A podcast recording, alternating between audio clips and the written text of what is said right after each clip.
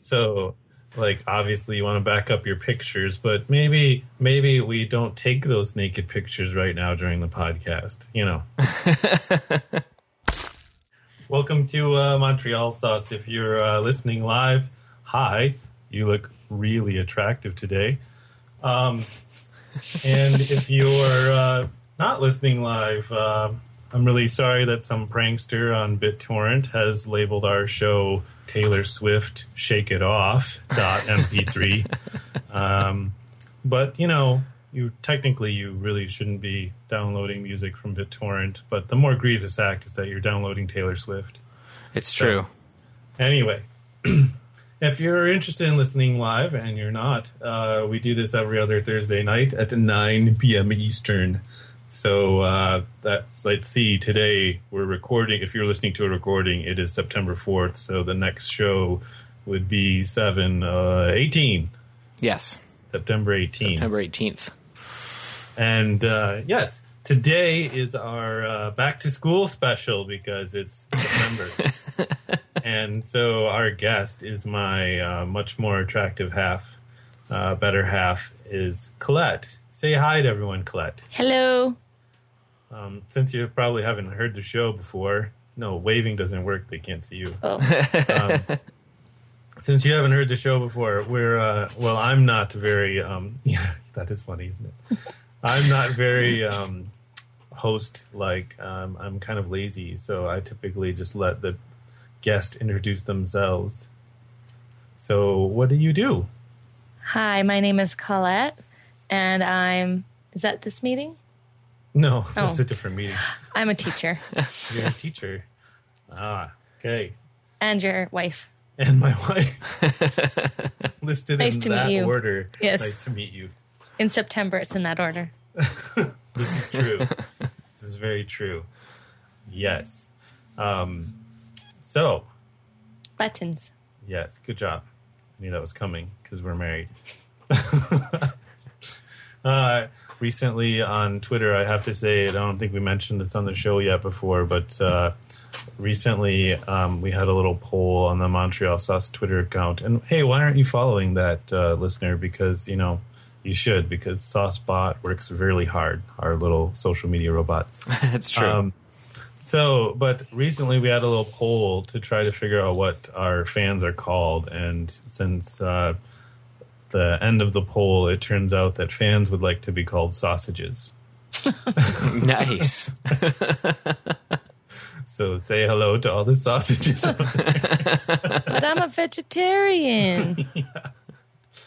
Does that make every? Uh, does that make the chat room a sausage fest just by default? it, it does actually. That was covered in the in the Twitter. Uh, yes, that was, which is funny because it's me and like the Jan server bot. I don't have a link to it. No. Did you? You're not on the live page, are you? Mm. Because that'll make a lot of noise. So Oh, don't push the live page. if you do, pause it. And Yes. on the live Oh. see, see? and then you can do it in the chat room.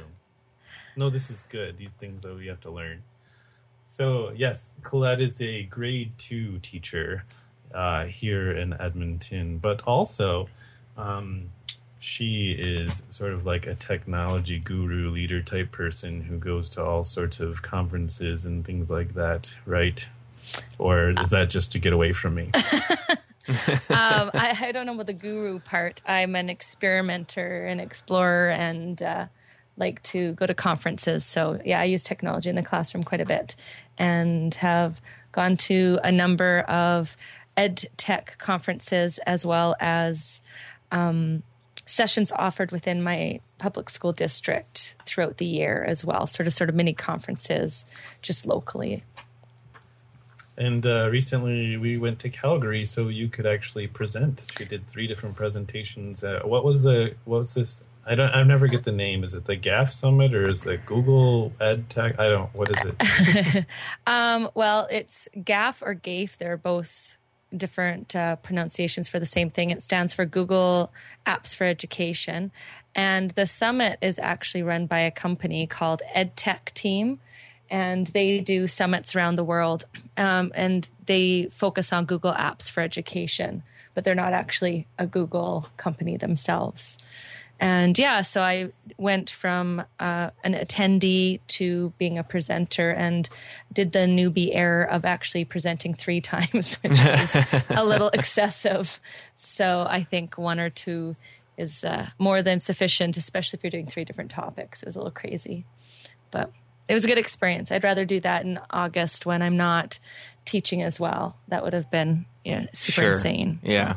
Yeah, it was a good experience. It was a nice smaller group because it was August and people are still on holidays, and it was in a different city, so I could uh, afford to make any errors uh, in front of people I didn't know. So, what do you guys do with these uh, Google apps for education? Like, do you just discuss Google products, or what, what's the dealio? Yeah, they talk about education in general, but the so they usually have it's a two day summit, and each day starts with a keynote, and usually the keynotes address sort of the bigger blue sky thinking around uh, education and technology and and 21st century learning in general and how technology facilitates that. Um, and then they have breakout sessions, sort of workshops, and those can range from just sort of a lecture on sort of the pedagogy or the reasons to go um, into more technology based, or often there'll be working sessions where people get their Chromebooks out and their lap, no, not uh, yeah, laptops, iPads, and tablets aren't great for that stuff usually, but and you get to play and try things out. And I would say about 90% of the topics for workshops are going to be Google products, but not all of them are. Yeah. And then the day ends. The first day usually ends with something called a demo slam, where people have three minutes to share an app, an extension, or some kind of cool thing they've learned. And they have three minutes to demonstrate it. Um, usually, if it's something that people haven't heard before or it's fairly new, cutting edge, and then the participants vote on whose demo slam was the most convincing, and then they get bragging rights. And then the second day ends with a keynote.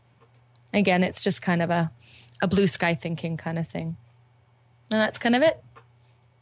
Cool. There. Uh, one of the interesting things about uh, our little adventure um, when we went. Well, she went to this. They tried to get me in, yeah, they offered to hook them up. but uh, um, one of the interesting things is uh, we had just purchased Colette a new Chromebook um, so that she could practice what she preaches. Um, and uh, when we went there, I just grabbed an HDMI cable because it's a Chromebook and it only has HDMI out.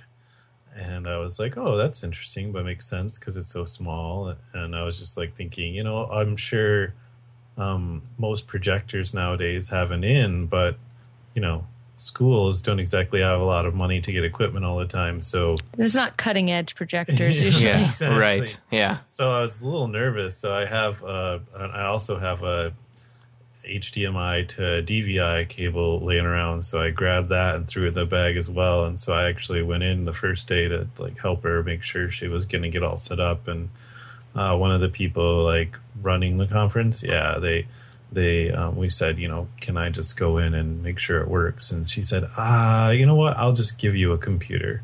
Yeah.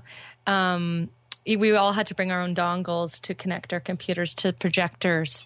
And of course, I, again, another probably newbie error, thought I'd bring a brand new piece of technology with me to my very first presenting conference. And um, she, her experience was the Chromebooks didn't have enough power to run off a USB um, output. I think it was Oh. the- Okay. or maybe it was HDMI. And uh, so she just said for, you know, to keep things easier, she just lent me one of the school Macs and lent me a dongle. And um, yeah, so Chris and I wondered, though mine has a higher processing speed, that maybe it would have been able to handle it. But again, didn't want to take the chance. So we just kind of borrowed hers. Yeah, I'm really curious because um, I don't understand, you know, the nature of like what the problem is. Like, you know, I don't understand where the Chromebook would have problems uh, feeding a projector. But Yeah, you know, if it's got an HDMI output on it, Yeah, it's going to be able to drive it. So yeah. But then anyway, I was like, so what does she mean? Like they don't have enough power because anyway, the Chromebook that I managed to snag for Colette when I was recently in the States visiting Paul um, is the very first Core i3 Chromebook. So, Ah, okay. so it's got some horsepower. Yeah, and I just Yeah. actually saw on Google Plus um, um, someone within my district was commenting on dongles just today. So I've um, favorited that to follow up a recommendation on that. Excellent. I So just like what- saying dongle. So, what were uh, the like? Was there a theme of this year's conference? Uh, and then, sec- separately from that, what were your specific speaking topics topics about? Um, good question. I don't know if there was a, a theme specifically. One of the new things that they were focusing on is they um, gamified the summit. So gamification of education is sort of a movement going on right now. And in Division One, you know, K to three. Um, education's been gamified for a while. We teach a lot through play already, but the, digital gamification doesn't really, I don't see that a lot of applications yet in um, grade two. So I haven't really followed that trend. But what they did is um, they had badges at the summit. So presenters were asked to think about a task that we could ask our participants to do um, by the end of our session. And if they did them, then we had these stickers that we could give them. And they, the conference, one of the things that they do is they have presenters identify what level of skill um, your topic is. So, is it just getting going? Is it gearing up? Or is it getting geeky and more technical? And so they had badges related to those three levels. So you could try to earn all three badges. So that wasn't so much a theme, but maybe a bit of a unifying topic throughout the topics that I presented on, uh, the first one I did was um, how I use the Google products to um, make my own teaching devices. So how you know I use them, make my own videos. Um, I use them to make digital ebooks in a sense and sort of talked about some of those things and the reason one of the reasons for doing that is the more you use a product right the more you're able to understand how it works and then problem solve in a classroom setting when the kids start to use it Yeah. you know Yep. the more experience you have i find so and plus there's other applications um, so that was the first session I did. The second one I did was sort of the flip side of that is how I use the Google Apps for Education with students specifically and, and what students produce using using that. And I just gave some examples working with younger students. And then the third session was kind of a deep dive, if you will, into a, an example of using one of the examples I had given, and I I did. Um, I use Google Apps, Google Documents specifically for problem solving with students, and I use an application called Read and Write for Google that allows the document to be read to students who might have difficulty in reading. So it takes the reading aspect out and just lets them focus on the math, and it's all online. So Oh, that's interesting. yeah, so those sort of were my three sessions.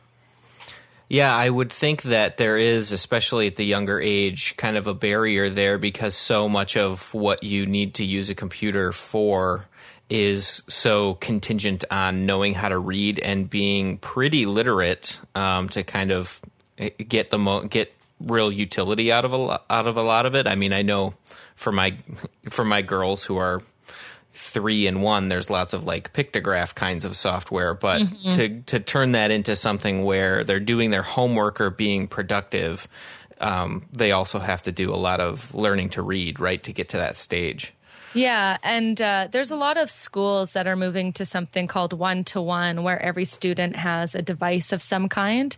So, a one to one situation in kindergarten to grade three is often an iPad.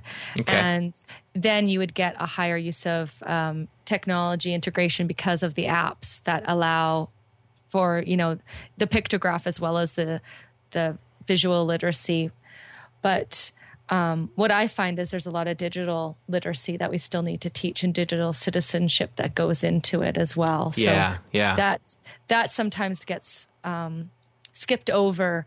Um, and I was giving a story to Chris uh, today that I think we need to teach adults and teachers it sometimes too. You know, the think before you post idea. Yeah. uh, a teacher friend of mine posted um, that Betty White had died, and a lot of the comments were like, oh, you know, you need to check your sources. And her response was, well, this is an example of sharing to read later instead of bookmarking to read later. This sort of trend of I'll share it, but I haven't actually read it all. So it's kind of to remind me to read it as well. Oh, and, yeah. You know, we're, I'm seeing, we're seeing that it, it, with adults, you know, what's going to be in store for our kids later. So so that's definitely something we talk about um, on this show fairly frequently. Is like, what do you? Something we got into with uh, uh, Justin a few shows ago um, mm-hmm. was like, what's you're a new parent, you've got kids, what's appropriate to share about them or not because you're crafting their digital identity on their behalf. Um. And uh, other concepts like that. But yeah, like you say, do you just blindly retweet something because it's interesting? Like, what if, um, you know, Robin Williams hadn't actually passed away, but a hundred people tweeted that he had, and it becomes this huge story, and then what happens after that? You know? Yeah, yeah. It's hard to take it back once it's out in digital space. Yes, as several celebrities are learning yes. after having their iCloud accounts hacked.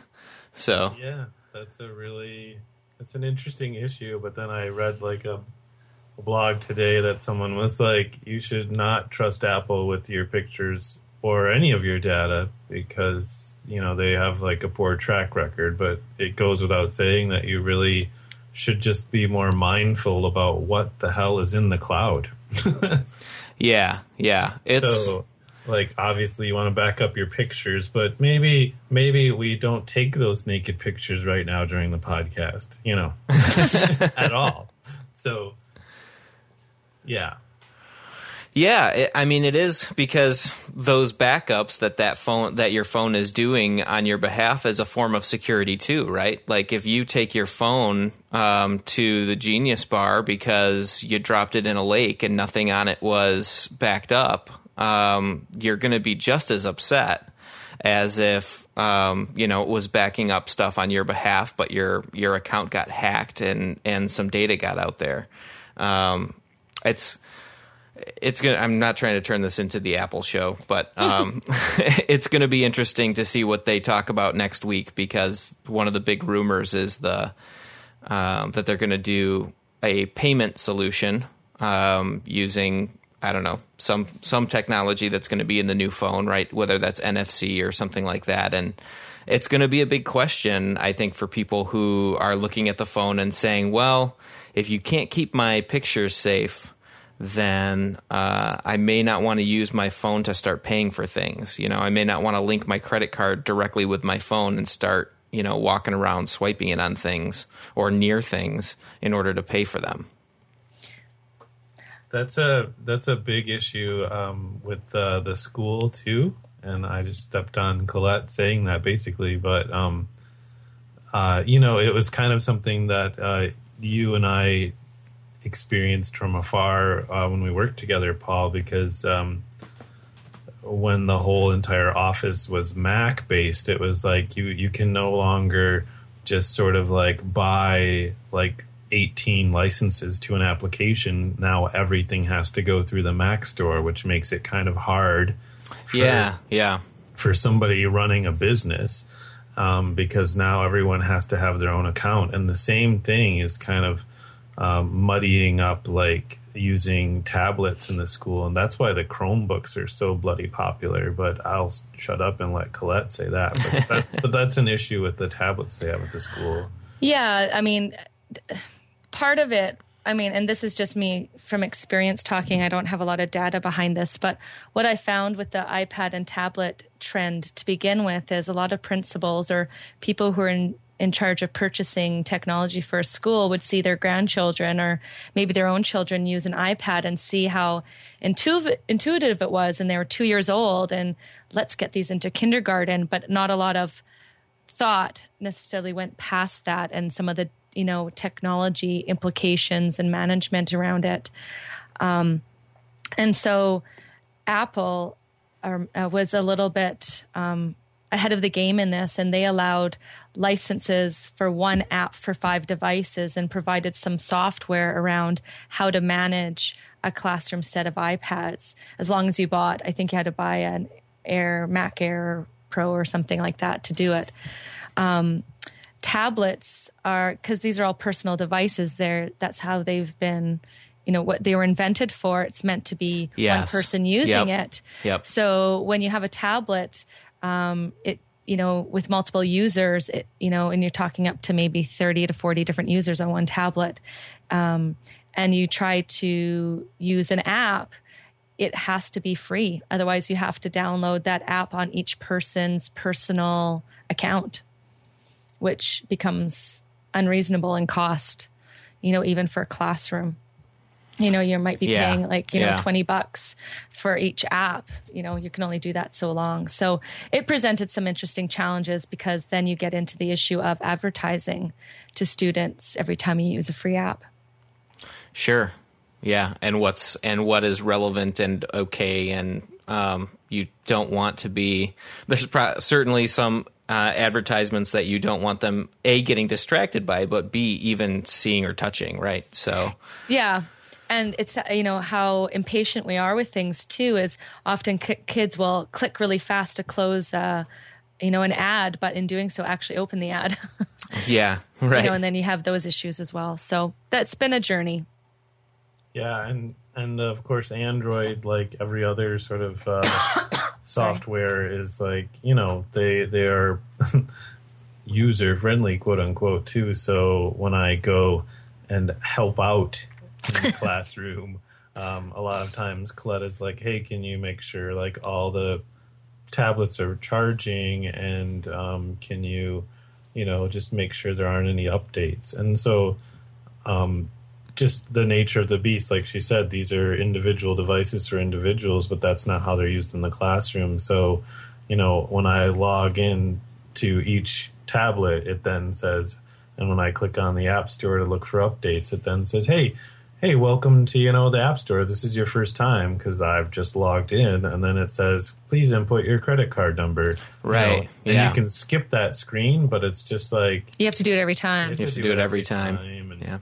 Yeah. I, I have been researching. There are some things that you can use to manage multiple Android tablets, but again, it's like another purchase for the school on top of what they've already done.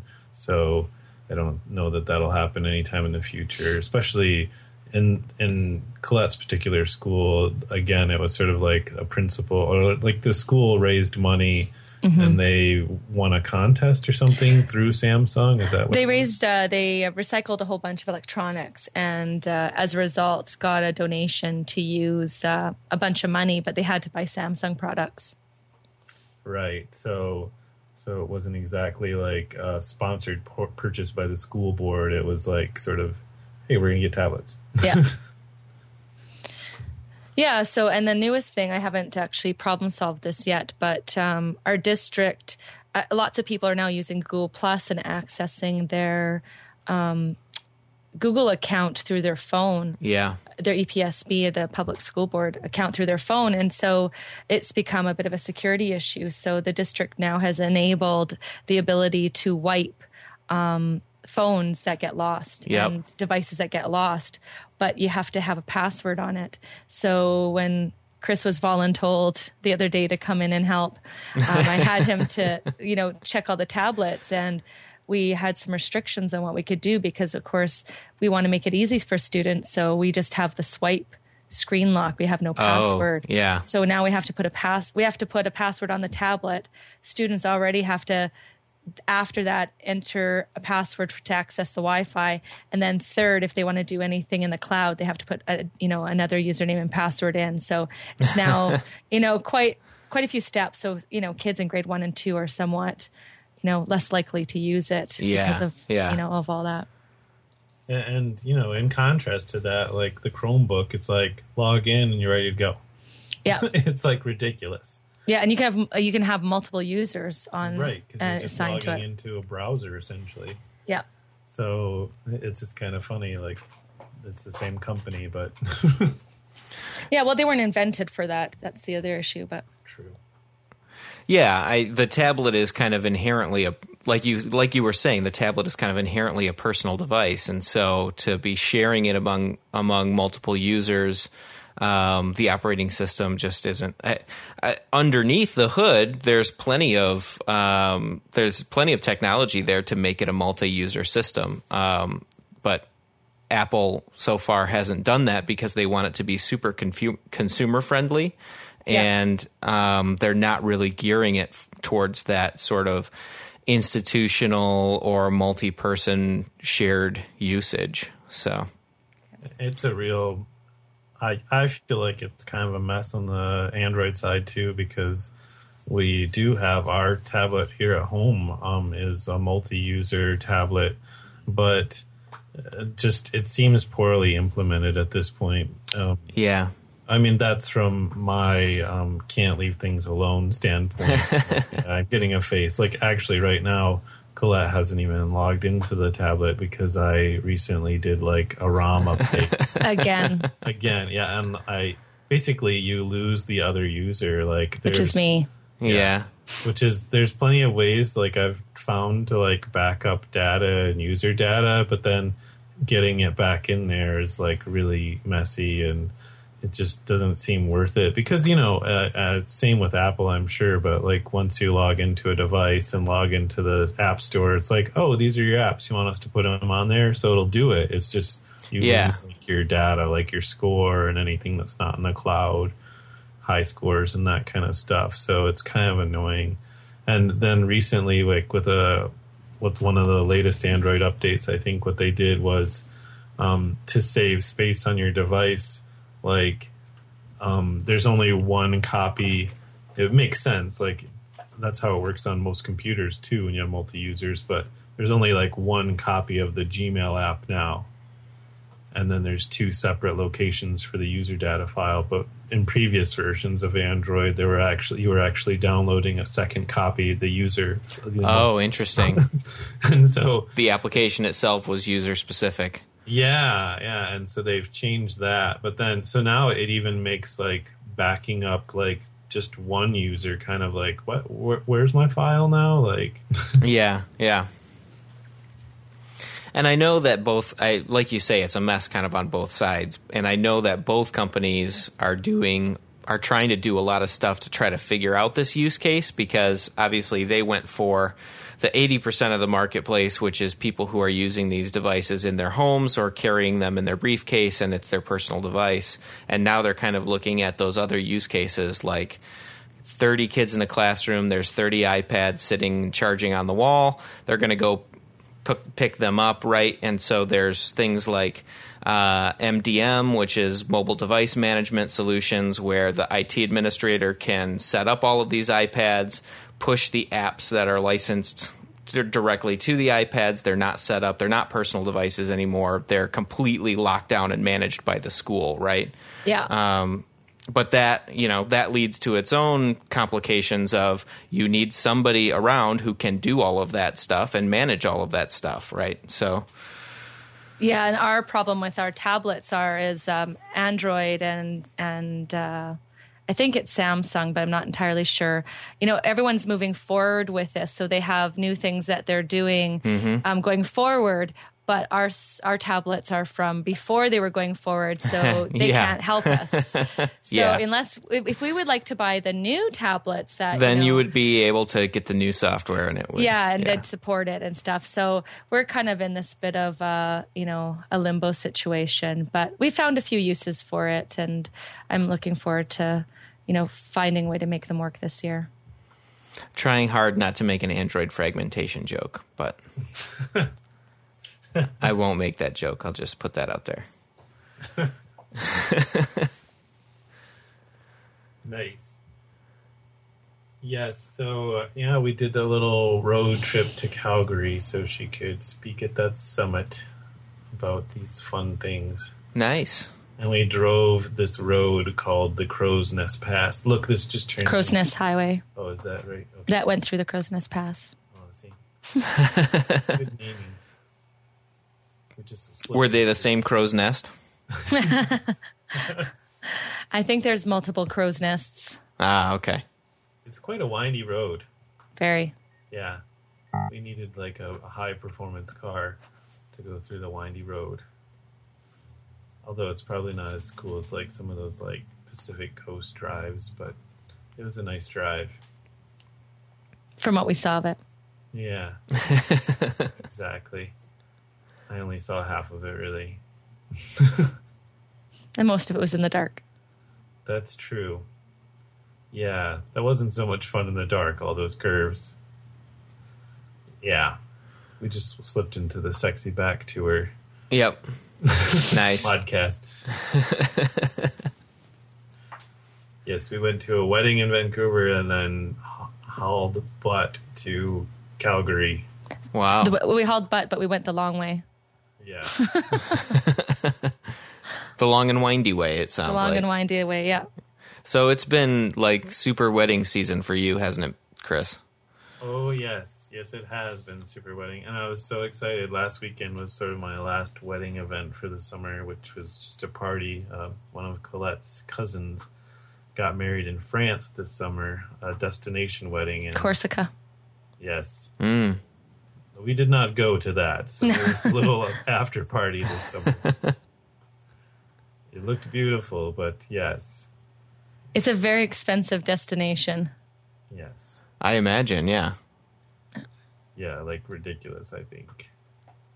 So, yes, so that was my last wedding event. And my first one started there in Michigan uh, with you. And that my cousin got married in a ice arena on the ice. So it was the wedding on ice, and it was actually like in like national news coverage. Like it was on the ABC morning show. Good Morning America, yeah. yeah.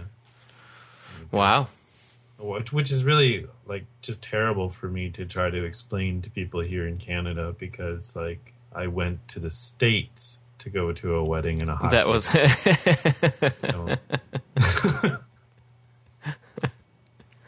it doesn't even make sense. right. No, I I'm with you.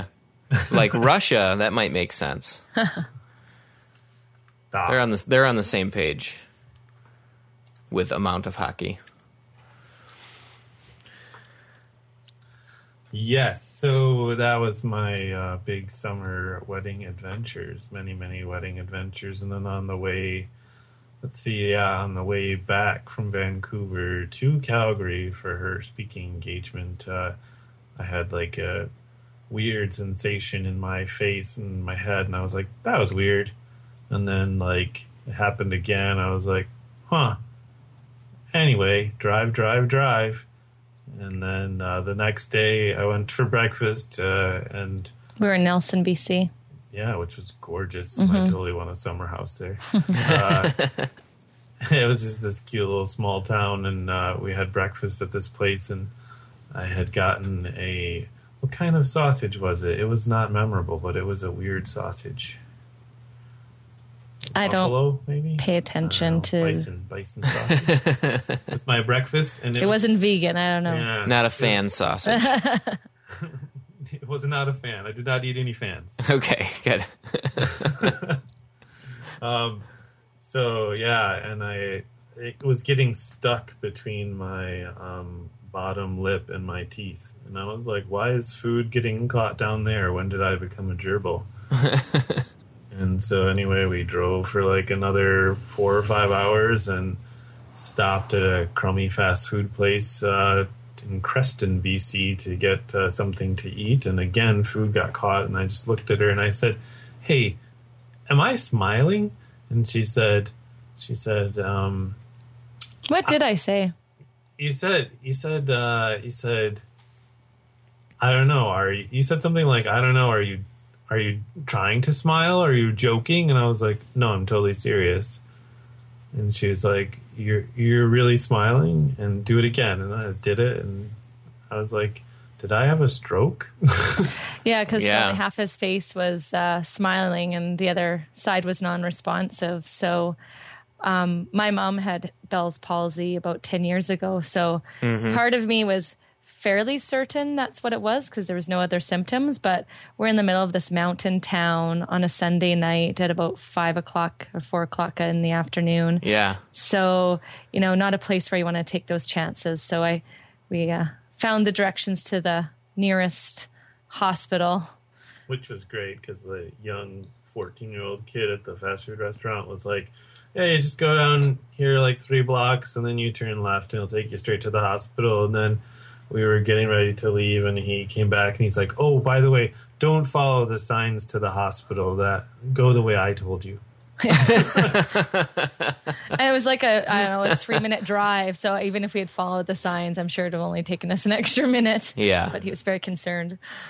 But Yeah, so it did turn out there was a terribly handsome doctor um, who uh, took care of me, and yeah, he just he said Bell's palsy was probably it. It's one of these sort of things that they uh, diagnose because they rule out everything else. Well, to bring it back to technology, is um, he pulled out his phone to do some of the um, follow up, some of the questions that we had about it. He, uh, yeah, he just pulled out his phone and did the research on his phone while we were talking to him. So that was kind of an interesting experience. I'd never really Yeah. experienced that. You know, with the doctor being so open about, yeah, I'll look it up for you. I'm not sure. Well, and then uh, a couple days ago, I've gotten much of my left side of my face is uh, back in action, uh, but not 100% yet. And um, all of a sudden, uh, basically, Bell's palsy, um, they don't really know what causes it, which is what I always hear from doctors because I'm the lucky one. Um, but uh, basically, it shuts down a cluster of nerves behind your ear. So a couple of days ago, I was just like, ow. And I started getting like these sharp, like uh, pains in the back of my head, like behind my ear. Ah, yeah. And I was like, whoa. And I, Colette's like, are you okay? Do you want to go in? I'm like, I think it's just because we're starting to work again and it's Yeah. maybe angry. yeah, yeah. And so I read online, and people had experienced this, but it was typically like it started like when the Bell's palsy started. So it seems weird that I'm on the upswing and it's happening now, but whatever. And so, like after a couple of days, she's like, "You sure you don't want to go in?" And then I get a call from her mother, and she's like, "I'll take you in." And like, was like, I have an appointment soon with the doctor. It'll be fine. It's not that bad, but it's just sleeping is really hard. So, I mean, I can work through it. I can do a podcast through these little pains. They're like a five, but when I'm just laying there doing absolutely nothing, it's kind of annoying. So, anyway, I just started saying that because I had called the Alberta Health Link number, um, which is free to Albertans. And, uh, and they have a nurse or a doctor that'll answer the phone and they will help you out um, if it's not an emergency situation. And so I call her up and uh, they say, um, tell them what's wrong. And she, so first of all, she's does her due diligence, I think, and she's like, "So I'm going to um, health health Alberta um, ca and I'm going to look up Bell's palsy." And I was like, uh, "Okay." and so she's reading it to me, and I was like, "Yeah." And she's like, "I don't see anything about pain. That kind of worries me." And I was like sitting at my computer, and I was like, "Yeah, it's right under there." She's like, "Oh, you're there." So she, anyway, she starts asking me a bunch of questions. And then I said, okay. And she's like, no, just give me a second. We're almost done with this. And I was like, oh, okay. And she's like, I'm putting all this information into a form. And I was like, oh, you are? So she's like, basically, I'm putting all your symptoms into this computer program, the software that we have here. And then it will come up with a list and it'll tell me some things that we can try to help you with. And I was like, really? The machine is going to diagnose me? And she's like, yeah, it's kind of a nifty piece of software. And I was like, I'm terrified. it's like, it's like, it's kind of something like back to education. Yeah. Um, it's kind of one of these things that uh, Colette and I talk about quite frequently is the fact that you you have a lot of wonderful parents out there like yourself, Paul, who are like, uh, I don't like this damn new math business. Like new math sucks, and they they start complaining about. Um, things that uh, kids aren't learning like times tables and they aren't learning the way i used to learn and that kind of stuff and and colette always tells me it's a new world like why would we spend not necessarily why would we spend the time teaching children these things when they have the information at their fingertips but um, there is sort of that A but balance. yeah, it's, Yeah. it's a balance. And then Colette's thing is like you have to teach people to kind of like we were talking about earlier, sort of like triangulate your sources and like is your source a good source? and have more than one source too yeah you know and it's interesting like we were at a soccer game um, the other day and they were playing against Fort Lauderdale and there was I think they were first year university students behind us and I was kind of eavesdropping on their conversation and um, but I thought it was really a snapshot of of the new world order so to speak you know they're like oh this is from Flor- they're Fort Lauderdale where is that um I'm not sure. It's somewhere in the States. Is it Florida? I'm not sure it's Florida. I think it might be Florida. And then someone goes, Well, let's Google it, everyone. And the three of them got their phones out. And then they not only did they figure out where Fort Lauderdale was, and they figured it was near Miami, and they started reading stats on Fort Lauderdale, you know? Yeah, right. And and that's how, you know, people learn now, you know, the memorization of facts isn't necessary to the same extent it was before. There's sure. Sure. there's a cer- certain baseline of facts that you know general public should probably know but after that everything's at your fingertips it's really realizing is that information reliable and valid and credible and you know it's who's telling Yeah. you why are they Yeah. telling you kind of thing that you have to figure out so yeah Yeah, it's easy to. I'm sure all three of us have gotten stuck at some point in Wikipedia, just like bouncing from link, link to link because we had to look up one thing that we were curious about, and then you get, you know, you get into this Wikipedia rat hole of, oh, that's interesting. I'm going to click and learn more, more about that, and then three hours go goes by, and you realize that that wasn't billable time, and you're actually still at work, and that's bad. But as an educator you know i look at that that's what we want kids to do is find their inspiration and and go through it. And, and you know if they're learning and, and they're exploring you know so what if it isn't really directly related to what started them there? So but that's hard for educators still to Yeah. let go of and equally hard sometimes for parents who you know it's a different world than our generation grew up with you know so. Yeah, it's um it's all about I mean, it's an information economy now, right? I mean the the majority of the jobs um, of the future, as as I guess we will say, um, manual labor is going to be the first thing that gets automated or is being the first thing that's getting automated. And so those jobs aren't really going to be there, which means we need to be smarter um, with our information so that we can all be information workers until that gets automated, at least. um, and ultimately, what that means is we need to teach. Uh, we need to teach children to learn how to learn and to love learning because that's going to guide them to the next thing, right? Yep. That's going to be interesting for them. And I the the thing that is understandably tricky about that is it's very easy to test if somebody knows their adder- addition, subtraction, multiplication, and division because you can observe them doing it. But it's probably a lot harder to test if they could learn or if they could teach themselves to do it by looking it up somewhere. Yeah. Um, and and and you know what you know the new sort of focus too is not just learning but how are you going to share your learning so creating Yeah. and um you know and again when you get into sort of some of those more nebulous um creative aspects how do you sign that a mark especially when collaboration is Yeah. again something that you know in your job that you do a lot and as information goes, we have, um, you know, being able to collaborate. I don't know many jobs that that's not a requirement for. Yeah.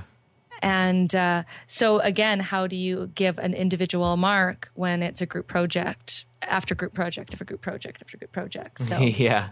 So that gets tricky, and uh, for students, parents, and teachers. Yeah, and those are such um, you know soft science kinds of uh, kinds of topics at that point. You know, you're teaching you're teaching social skills and politeness and how to be a leader and how to be a follower at the same time. And uh, you know, collaboration is something that.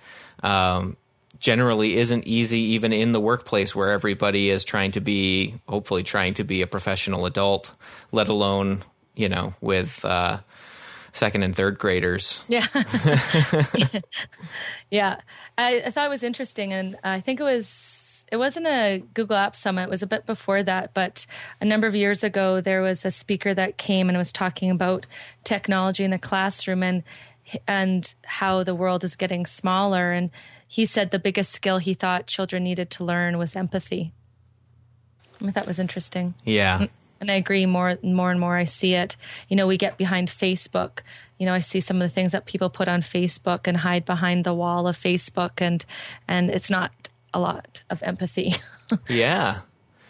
And it's interesting to me how I mean, for the most part, people on Facebook put their real names on it. So you're not yeah. you're not yeah. even hiding behind a wall of anonymity like you are, yeah. you know, when you're on YouTube um, commenting on you know something sillier or well i guess even youtube you have to throw out now right? Because google yeah. plus is trying to push you towards using your google plus account and your real name on youtube too. Yeah. Yeah it is it's really interesting. It's kind of like it's uh we were talking about that with justin as well but it's like you're uh you still have sort of a digital identity which isn't it isn't uh, much different than sort of uh regular everyday life, not on the computer. I mean, uh, when Paul and I get together, we sort of uh, geek out about Star Trek and uh, you know, um, computer Macs and phones and things like that. But that's not the same relationship that I have with, say, like uh, a cousin of mine. You know, you, you sort of bond over these different things, and so your digital identity is is not much different than you, but sometimes it's quite shocking. Like there's a, a relative that we have who um, there's a relative that uh, one of us has who is quite actually I both of us have relatives that are quite opinionated on Facebook, but but but you don't. I think all three of us have relatives, but you don't know like the. I guess what I'm saying is uh, one of our other relatives didn't know this about that person. Like the, these oh, are things that are shared yeah. like at family events. So right. it's just like it changes your perception of that person. Totally, yeah, totally. Yeah, so it's it's kind of an interesting little thing. Like the Facebook sort of like this is my digital identity, and I'm. Uh, I really hate that uh, Barack Obama guy. you know, like, yeah it's it's really interesting to see like someone post that who and, and that's one of those things where you know we sort of uh, we are all individuals and so it's I know where are you going with this where am I going with that nice so, uh, so there's a uh, a fairly smart guy. He's a professor. Uh, I can't remember exactly where he's a professor out of, but it's one of the uh, bigger schools, I think Ivy League schools. Uh, his name is Jeff Jarvis. I don't know if either of you have heard of him. Um, but he is uh, he's a regular on the podcast uh, this week in Google. In fact, I think he's one of the hosts, it's, or still one of the hosts on that. Um, and he talks about this like how do you live your life in public or not necessarily life in public but life in public on the internet right mm. um, and he's got these different concepts of you know when you share when you're sharing things on the internet what are you how how private are do you think that that really is? Like when you put it on facebook how private do you really think that is? Especially given that you have no idea with Facebook's filtering algorithm if they are really filtering that to your friends and family, or once they, you know, if they comment on it, does it start to show up in their feed and then their friends start to see things that they're commenting on that are yours, you know? Um, but there's this concept, he has this concept of you have multiple publics, right? And so Google Plus is one of the unique. I think they have a really unique handle on how you have your circles, and you mm-hmm. can post things that are for your techie geek friends that your, um, you know, your general acquaintances um, who happen to follow you um, don't normally see, uh, and how you manage that uh, can get complicated and tricky. Um, but the tools are starting to emerge that let you kind of determine, okay, well I'm, you know, fairly liberal and I don't want my, you know, fairly conservative family seeing these seeing some of these posts, but I do want some of my friends who I know are already a little more liberal to see them, right? That kind of that kind of management. It's just uh it's kind of um it's it's hard to know how we're going to get that privacy back now that we have started to let it let the cat out of the bag, right? Because I don't necessarily want my family. I don't, A, I don't really need to talk to my extended family about my political beliefs anyway, because I'm not necessarily trying to evangelize them or mm-hmm. convert anybody. But at the same time, I don't really want to see another uh, thanks Obama graphic or blog post about 10 things why they think he's a Kenyan on my feed either. So, um, or why that should even really matter that much. So, anyway. I'll stop rambling now because I'm doing the same thing that Chris was doing. well, I just I you know I I get sucked into the trap of convenience over maybe thoughtfulness as far as data storage sometimes. I think for the most part um, you know the what I use it for I'm not overly concerned. I don't have any sort of stuff that I usually um, have in the cloud or share, but I think in general um, people get sucked into convenience and um, the immediacy as well of both social media and cloud computing and handheld devices that I think um, it's sort of like the fast food diet in some ways. You know, it's sometimes hard to break once you've had a taste of it. So I think it'll be interesting to see where it goes from here. If we do change, or if we just get worse. Yeah, I was. Um, I, w- I recently read a book that um, was by. took me forever because it was nonfiction. Uh, but I recently read um, NetSmart by Howard Rheingold, who um, was actually suggested in Justin's Twitter feed, um, and I believe that uh, Mr. Rheingold sort of uh, mentored uh, Justin. So uh, anyway, I was reading his book, and it's a it's it's an alright book, but uh, what he was saying is that you know there are some. I think he said there are some studies where you know you people do get a similar sort of uh, dopamine injection into their bloodstream when you get like an email. And so yeah, yeah. They, there's that study. And so they're saying that kind of um, dopamine rush is now obviously must be present in like um, status updates in facebook and twitter. And so he's like you're getting your little dopamine drip like when you yeah, when yeah. you post or when someone posts to you. And ooh piece of candy. Was, ooh yeah, piece of candy. Exactly. ooh piece of candy. So i thought it was quite interesting Sorry, totally off topic, but I just decided to sign into Twitter while you were doing it oh, yeah. to add um, to add Jeff Jarvis, and I uh, hadn't checked uh, my notifications for a while, and I see that my father has joined Twitter, so I thought I will see who he, the one person he is following, and he is following the only thing he's following is Montreal Sauce. Wow. Yeah, he hasn't updated or anything like. Uh, he has no other activity. Nope. The, the uh, sauce bot t- told me that uh, when I, um, yeah, I saw that he had started following Montreal Sauce. I thought that was we cool. are tweeting directly to you. Yes. yes. I was like, man, when we're having like a responsible adult show about education, I can't drop any f bombs. Because I'm sure that's why he fanned us, Yes. Has to be. us, whatever. Your dad is officially a sausage. that's the face that we need the video podcast. for. Ah, Yeah. cool. I deleted all my notes. Good for me. Well done. You're you're a master of technology. I think it's called undo. That's what I did to delete everything. Actually, Redo. Command Z, Command Z, I, I had Command Shift Z. something- Z.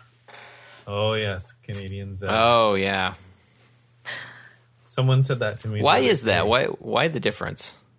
Uh, you'd have to ask an American because Z came first. Whoa. That's true. That's true.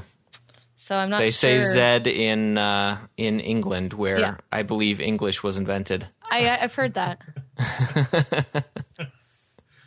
yeah, so I'm not sure where the the the Z originated from, but uh, Inquiring minds want to know. Google it. I was just gonna say, oh, Master. I was gonna ask Master Mar- Aramil in the uh, in the chat room to Google that for us, but he instead added that his favorite band is ZZ Top. Nice. Well played, sir. Dragon Ball Z. Yes. Ooh, Actually, it's uh, you know the Americanization of sort of uh, of some of the Canadian stuff, as most children will say um, Z. I when I remember Really? when I Yeah. when I first moved here, I remember um, it was what was really interesting to me was not. I mean, uh, sure, I was interested in these little tiny language differences and even blogged about them. But what really struck me was um, commercials on TV because when I moved here. That was when BlackBerry was like, "Hey, everybody, we're totally going to compete with the iPhone. Hey, hey, like we have a cool phone, and it's called the Z10." And I was like, um, no, I've seen the advertisements in Michigan. It's called the Z10. Oh my gosh, they have to record different audio for both countries. I was like, that is crazy to me. Like, yeah, yeah. This is like a commercial that's like totally playing, like probably on a network that's in both countries, and yet they have to make different audio track just because they say Z. I was like, let's just call it Z and call it a day and save 10 grand on recording. Well, but the problem is Zed was the original, right? So you don't want to lose your heritage. And Yeah. then uh, and then we of course are Americans and we still use we still use feet and pounds and miles for crying out loud. So uh, good luck uh, getting us to switch to say Zed. Yeah, well, we're bilingual in Canada. We speak both uh, metric and imperial. Yeah, I remember uh, that was kind of a shock to me too because I was like, I was like, man, like metric is supposedly so easy, but my brain is totally imperial. it's not easy, and it's so it fascinates me that like they're just like using it like at the same time, like Yeah. in the seventies when I was a child, when the U.S. said, okay, we're totally switching to metric, and it didn't happen. Yeah, for It three actually- weeks. yeah, it actually happened here. So I'm like, that's amazing. And then, like, I'm like, oh, these people are awesome. They can do both. And then all of a sudden, I start meeting people of different generations, and it's not the case. like, I think like Colette's parents, like all their, um, like their thermostat and their house and everything, it's all like you know imperial. like so, so I mean, I guess that's a different generation, but it is kind of funny. Like, I, I never know what to say in conversation when people are like, "So what's the what are the the weather like in Michigan? Is it like what's the average temperature?" I never know if I should answer in Fahrenheit or or Celsius, like because I'm gonna get it wrong. There's I I won't get too deep into it, but there's uh, I've heard the argument that Fahrenheit feels like it makes more sense um, in terms of like bodily comfort, where uh, but uh, obviously this was these these were Americans who were talking about how it makes more sense to them. But I think it's just because it's a wider range right? So like 30 degrees in Fahrenheit is like it's it's damn cold outside. And 70 degrees is like ah it's fairly comfortable outside. And 90 degrees is like okay it's really hot outside. I'd rather be in air, air conditioning and that range is so much more compressed in um, Celsius where it's like okay 0 to 10 is cold 10 to 20 is you're getting comfortable you probably need a jacket um, and then 20 to 30 is like no actually you're getting pretty warm. But those comfortable degrees are like two degrees where it's like okay i can wear a t-shirt and shorts outside it's going to be all right but i'm not going to be roasting right Yeah, I think there's like a little. I'm sure there's a million of them, but I believe it's like a, a web comic that sort of like does the same thing. Where I think it was, it does um, Celsius, Kelvin, and uh, Fahrenheit, and I think it. One of them, I think it. Uh, I'm gonna like say the wrong one now because, but it just basically it said what you said. You know, it was like zero on this scale is you're dead, and zero on this, uh, like this end of the scale you're dead, and this end of the scale you're dead, and the numbers make sense. Like right so, yeah yeah. Um, and so now we have to give Master Aramil a producer credit because he did look it up for us. But it doesn't really answer the question. No, I get it. I kind of get it. According to the concise Oxford Companion, he wrote, the modification of Z to Z appears to have been by analogy with like B, D, V, Oh, so like it, the letters. like, Ah. it was to make it more consistent with the other right. Other double E. yes yeah. Hmm. But we spell it Z. Not Z. We don't spell it that way. So it doesn't need to sound like Wait, wait, B. wait. This is my um, Bruce Willis impression. Zed's dead, baby. Zed's dead.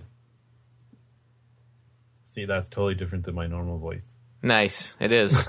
I could hear it.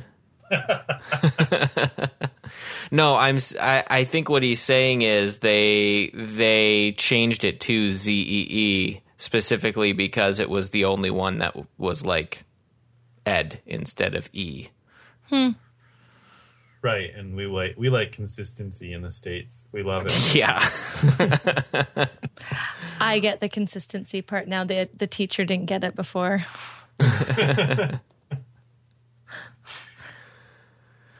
Yeah, we love consistency. Um, oh, so I I was gonna say uh, Celsius makes so much more sense from a scientific from like science standpoint, though. There's so many things about the metric system that make way, way, way more sense if you're actually scientifically measuring things instead of just like arbitrarily naming a distance to work or, you know. I have to tell you though, um, it's it's difficult in Canada in general online because like I've never realized like just how prevalent the internet is with like US related things. I mean, Oh, yeah. Yeah. obviously I don't um, read other languages, so I don't frequent a lot of pages in other languages. But um, just being a house husband to my lovely wife here, uh, it's really interesting to like look up recipes and stuff. And so and i'll just find like a recipe that sounds good and decide to make it or even using a cookbook that she owns.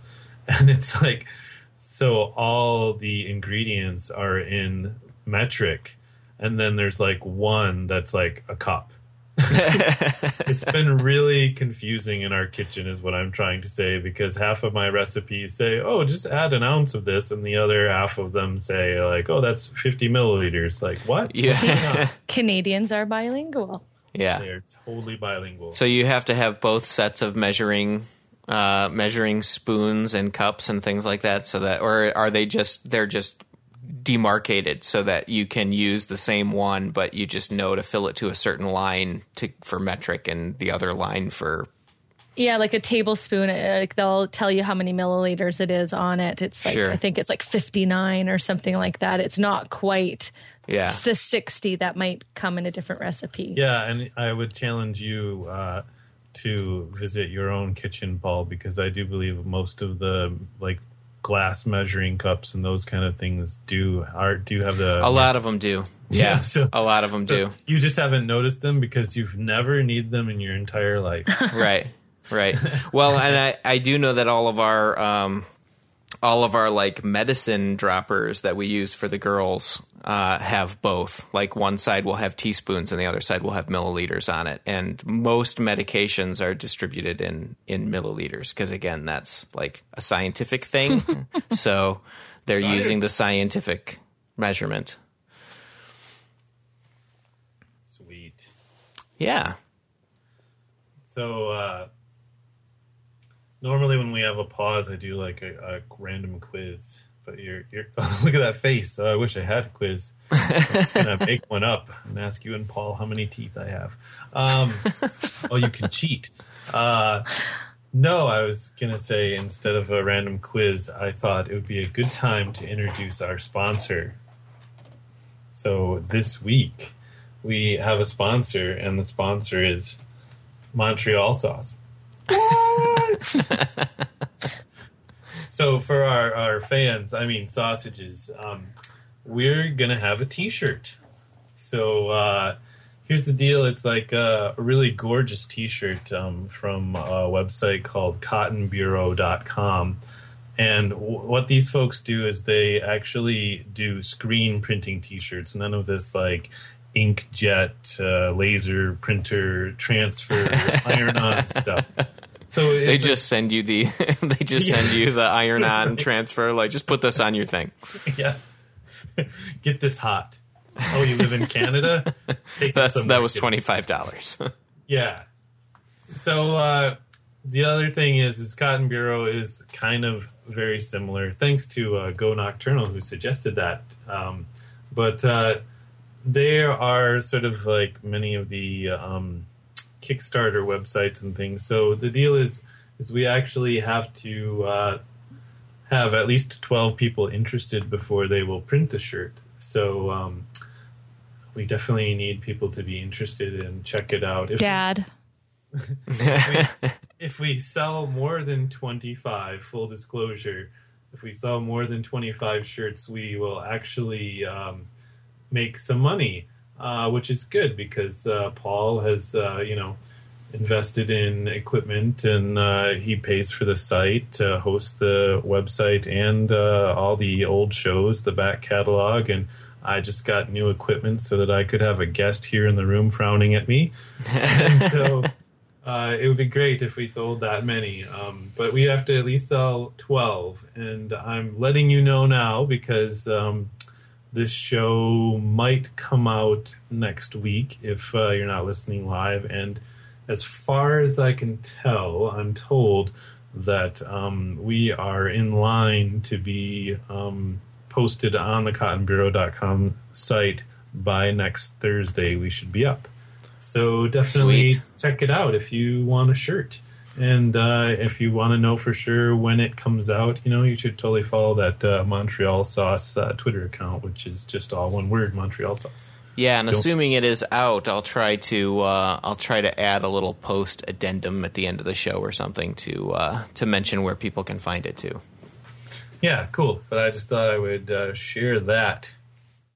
Uh, yeah. Hey, this is Paul, and uh, that was this week's episode of Montreal Sauce. Uh, but as promised, the Montreal Sauce wearable, uh, aka T-shirt, did indeed get approved and showed up on the Cotton Bureau. So if you go to cottonbureau.com, and I'll leave it to you to remember slash look up how to spell bureau, uh, you can find the shirt. Uh, it's right on the front page. Uh, it's like the sixth or seventh one down. Or you can also go to montrealsauce.com and uh, click the link there in the show notes.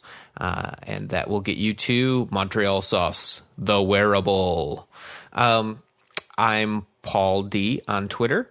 Uh, my co-host, as always, uh, is Mr. Chris Sickinga, Sick Days, S I K K D A Y S on Twitter, uh, and that is also uh, the dot com for his blog. Uh, and we were joined this week by his lovely wife, Colette. Who is uh, Sunday Ideas on Twitter? S U N D A Y I D E A S. How do you like that? Boom. We'll see you next week. Bye.